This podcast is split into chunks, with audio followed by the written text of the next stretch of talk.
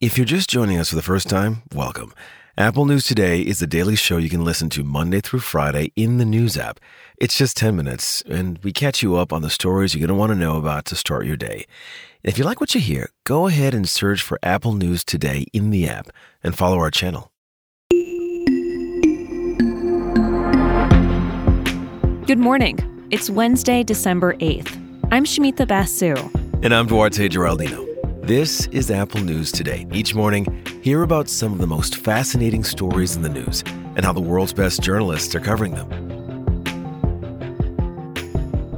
Theranos founder Elizabeth Holmes took the stand again this week, and what she said could be the key to how the jury decides. She pleaded not guilty to federal fraud and conspiracy charges. Heather Somerville is covering the story for the Wall Street Journal. So Elizabeth Holmes really opened up herself to risk when she decided to testify in her own defense because it subjected her to some pretty tough cross examination from prosecutors. However, she is kind of a pro on the witness stand. She's very poised, very composed. She is able to answer questions kind of in short, succinct answers. She says often that she doesn't remember things. She's able to deflect as far as defendants in, in criminal fraud cases, she's a pretty good candidate to testify in her own defense. And it's not just her communication skills. Holmes is also uniquely able to back up a crucial argument that her legal team is making. She was able to bring a defense about being the victim of abuse, this was abuse allegations targeting her former boyfriend and top deputy at Theranos, Sunny Balwani. And I'll note that Mr. Balwani has denied all of these allegations. But in bringing this testimony, Elizabeth Holmes really has the opportunity to elicit sympathy from the jury. Her attorneys may also have the opportunity, depending on how the case goes, to instruct jurors that they can consider that Ms. Holmes had a mental defect as a result of this alleged abuse, which made it impossible for her to commit the crime of which she is accused.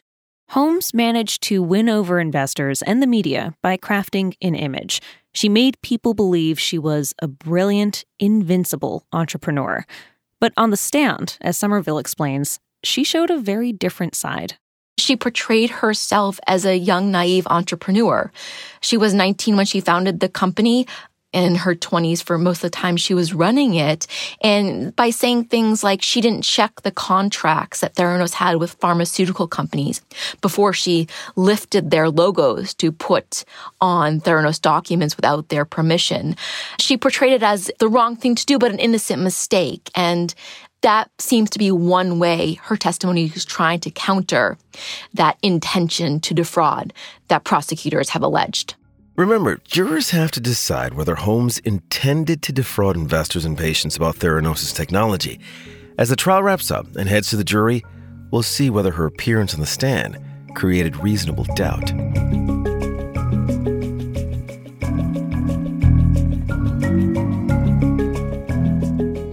Week, we've been focusing on Build Back Better, that massive spending bill Congress is debating right now. Today, the focus is on big changes to tax policy and how that could affect families and businesses. If it becomes law, the bill would extend the enhanced child tax credit for another year. It provides up to $3,600 per child a year. Chalkbeat looks at the impact, speaking to a parent who lost her job as a nanny during the pandemic. LaFleur Duncan says her family wouldn't have had enough food without that money. She said even with the money, it was hard enough. Data cited by Chalkbeat shows the child tax credit substantially reduced poverty and hardship for families with children. And beyond covering household expenses, many families use that money to invest in their children's education for things like supplies, transport to school, and tutoring. Forbes looks at some of the bill's details, including what is not in there at the moment. Big changes to individual and capital gains tax rates did not make it in. What is in the bill are higher state and local tax deductions for people who live in high tax states like California and New York. And there would be a new surtax on people with income over $10 million. That surtax alone is projected to raise about a quarter trillion dollars in tax revenue over the next 10 years.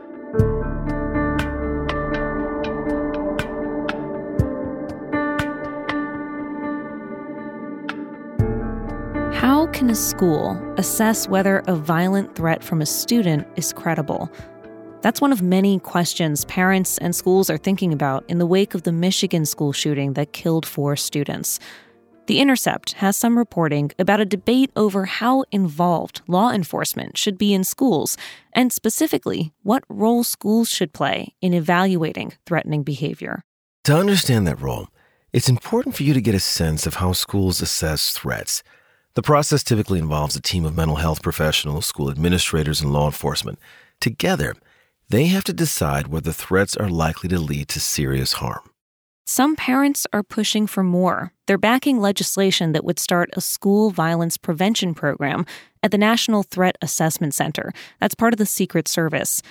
But some civil rights groups and disability advocates worry that a program like this might unfairly single out vulnerable kids. We asked Intercept reporter Rachel Cohen about this debate. We know from the existing research that students of color and especially students with disabilities are more likely to be assessed for threats. That is a prime objection that civil rights and disability rights groups say. They say we shouldn't be labeling students as threats. We shouldn't be assessing for behavior that, you know, often comes from not getting the legally entitled supports that they need or deserve. Advocates who worry about increasing law enforcement's reach in school point to research that shows having police in schools does not prevent shootings, but it does lead to more suspensions, expulsions, and arrests. The fear is solidifying this approach with legislation is going to lead to more kids being unfairly pulled into the criminal justice system, not safe for schools. Which brings us back to the question should schools bear so much responsibility for assessing students' behavior? Cohen says public schools are often understaffed and under resourced. Nationwide, there's one school psychologist for every 1,200 students.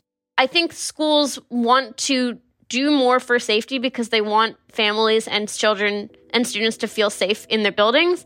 But it is hard because you don't want to put too much work on the back of teachers. And there's this fight and there's this debate over, like, well, so who else should do it? And, and I think that's where this debate about law enforcement comes in.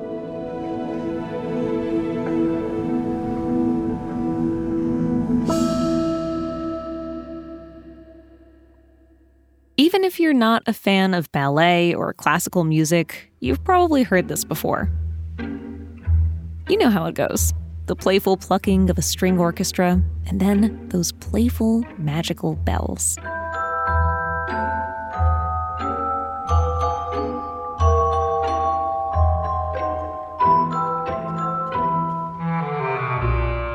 Now, can you see a sugar plum fairy floating across the stage? For a lot of people, the Nutcracker is the first dance performance they ever see, sometimes the only one. It's also big business. On average, the Nutcracker alone brings in about half the annual performance revenue for ballet companies. Given all that tradition and the financial stakes, you might think companies would be hesitant to mess with the formula. But around the world, choreographers are trying to freshen up the holiday classic to reach a broader audience. CBS New York looks at the Brooklyn Ballet's production. The choreographers there are working in references that go beyond ballet, with nods to flamenco, belly dance, hip hop. The director said, It's important to have a nutcracker that can appeal to girls and boys from different backgrounds. The BBC reports on how the Scottish Ballet is experimenting. Now, they're revisiting parts that portray Chinese and Arab characters.